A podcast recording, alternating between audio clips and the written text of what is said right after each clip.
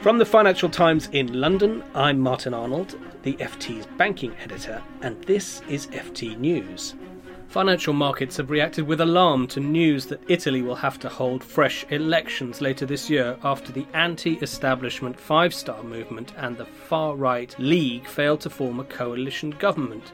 Their bid failed after Sergio Mattarella, Italy's president, vetoed their choice of Eurosceptic finance minister.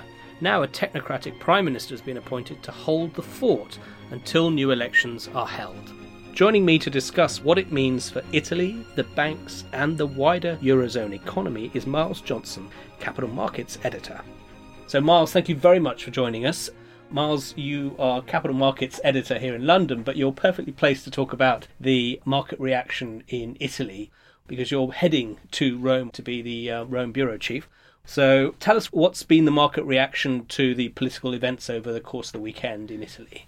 Well, Martin, we've seen a very, this is obviously a very fast moving story. And two weeks ago, people were basically thinking in the market this was really no big deal. Markets were not moving at all. Then before the weekend, people were getting a little bit nervous, and we started to see on you know Thursday, Friday some pretty sharp moves in Italian government debt and equities. And then following on from Monday, you know we've seen some very very pronounced moves where it costs more for the Italian government to borrow money for two years than the Portuguese government to borrow money for ten years which is really a very surprising move. People in the market are really trying to make sense of it. We've also seen increasingly people start to question what this means for the Italian banking sector. Yeah, I mean, yields on Italian sovereign debt have gone to their highest level in more than four years.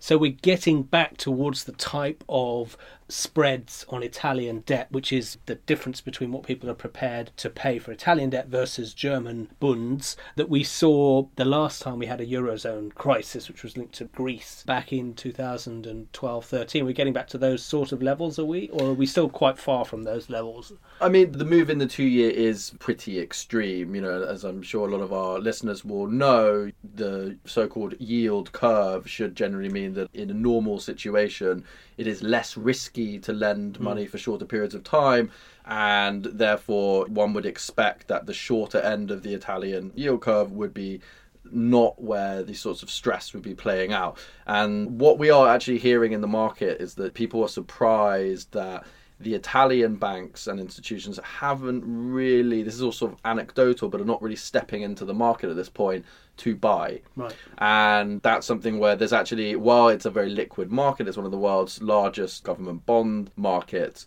There are not that many signs that people are really buying at this point, and there is at the margins sort of more speculative hedge fund activity of sort of betting on um, yields going up further.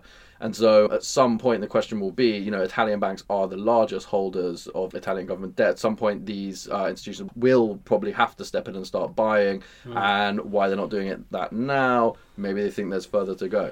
Yeah, I mean, this takes us to the issue of the so called doom loop, which first came out with the financial crisis and was really exposed with the Eurozone crisis a couple of years later, which is that because banks are the biggest holders of their own country's sovereign debt, whenever that country has a wobble, as Greece did a few years back and now Italy is having, that immediately infects the banking system, if you like. And we've seen with a very sharp, you know, more than 5% falls in Italy's big banks today, that this doom loop is still alive alive and well, unfortunately, across Europe because there's been a lot of talk at the European Central Bank and European Commission level of introducing some kind of limits or restrictions on the holding of your own country's sovereign debt, but that hasn't changed, has it?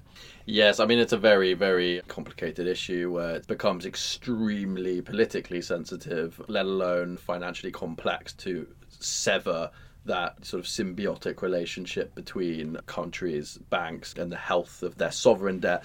And that's something where in Italy it's particularly pertinent because of the structure and ownership of the Italian debt market, where it is very, very domestically owned compared to other European sovereign markets.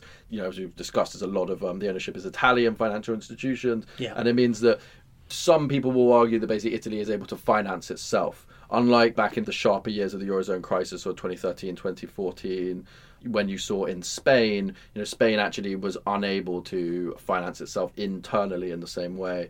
And Italy is different. So There's very deep pockets of savings, and it's quite a wealthy, yes. northern Italy, wealthy country. But I guess this leads to the question of what happens with the eurozone and particularly interest rates. I mean, there had been talk that quantitative easing by the ECB could be coming to an end. There could be tapering of that, and perhaps we're even talking about in the next year or so tightening monetary policy. This kind of throws all that up in the air, doesn't it?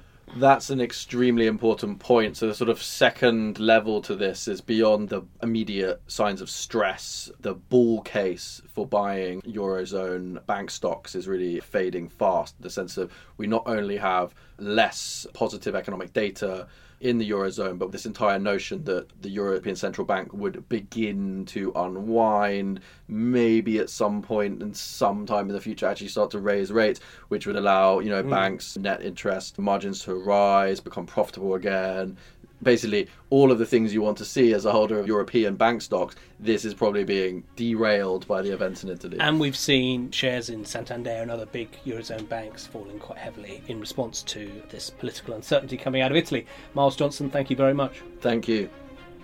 This is a segment of our Banking Weekly podcast, which comes out every Tuesday and can be downloaded from all the usual podcast providers.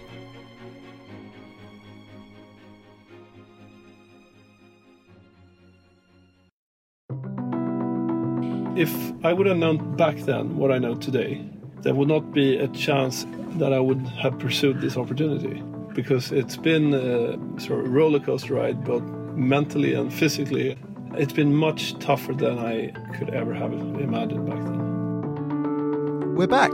Startup Stories is returning with a new set of entrepreneurs sharing their insights about the joys and challenges of starting a business. So look out for the first episode in our new series of Startup Stories, the weekly show from the Financial Times from Monday.